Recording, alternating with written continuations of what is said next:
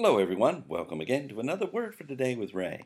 And before we begin, let's go to the Lord in prayer. Heavenly Father, it is such a privilege to know that we have your Word before us. Now, these are things that you want us to know about yourself. You want us to know about your Son. You want us to know your ways.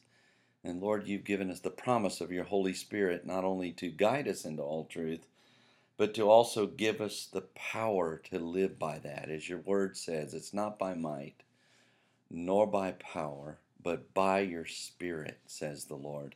And so we come to you today with a humble heart, ready to hear and learn from your word. We thank you, Lord, so much for being with us.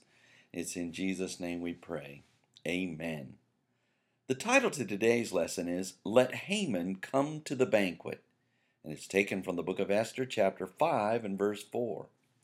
Queen Esther stood before King Ahasuerus after being accepted into his presence by his signal of the extended scepter. As they gazed into one another's eyes, the king asked Esther what she desired up to half of his kingdom.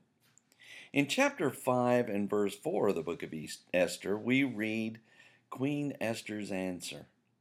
And Esther answered, If it seem good unto the king, let the king and Haman come this day unto the banquet that I have prepared for him. Our verse begins, And Esther answered, If it seem good unto the king. Esther very wisely entreated the king rather than directly making a request to him. She employed the word if, which meant that he should have a choice in the matter she would present. The king could say yes or the king could say no because Esther deferred the answer to him if it seemed good to the king. In doing so, she gave him respect and honor required of a king, and she more than likely influenced the answer he would make by doing so.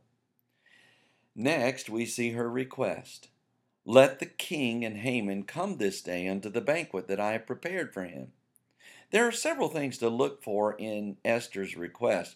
First, she used the word let, which means allow, cause, certify, permit, or commission, and it once again gives the power of choice to the king, King Ahasuerus. Secondly, she included the king and Haman in her invitation. She could have easily just invited the king, and it would have been quite suspicious to simply invite Haman alone. Rather than invite one of them, she invited them both. Finally, Esther gave the time and purpose of the invitation Come this day unto the banquet that I have prepared for him. She let the king know that there was a banquet already prepared, and now all it needed was their attendance. Esther's request was well thought out and wisely given.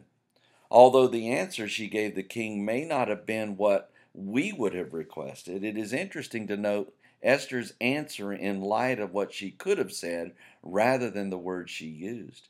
She could have easily disregarded the king's authority and not employed the words if, let, or come, which all denote choice.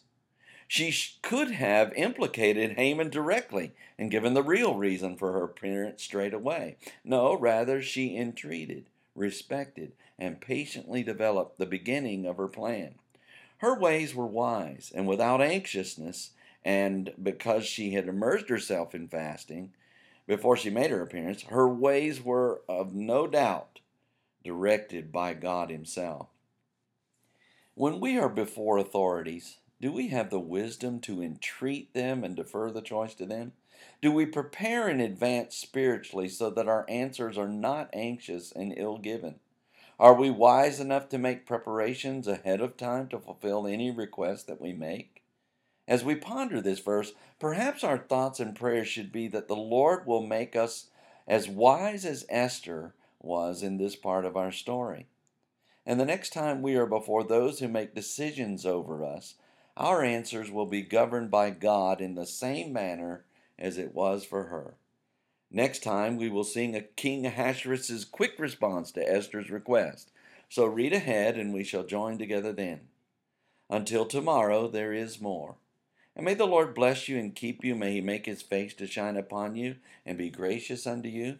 May the Lord lift up his countenance upon you and give you peace. as you continue to study His Word in Jesus' name.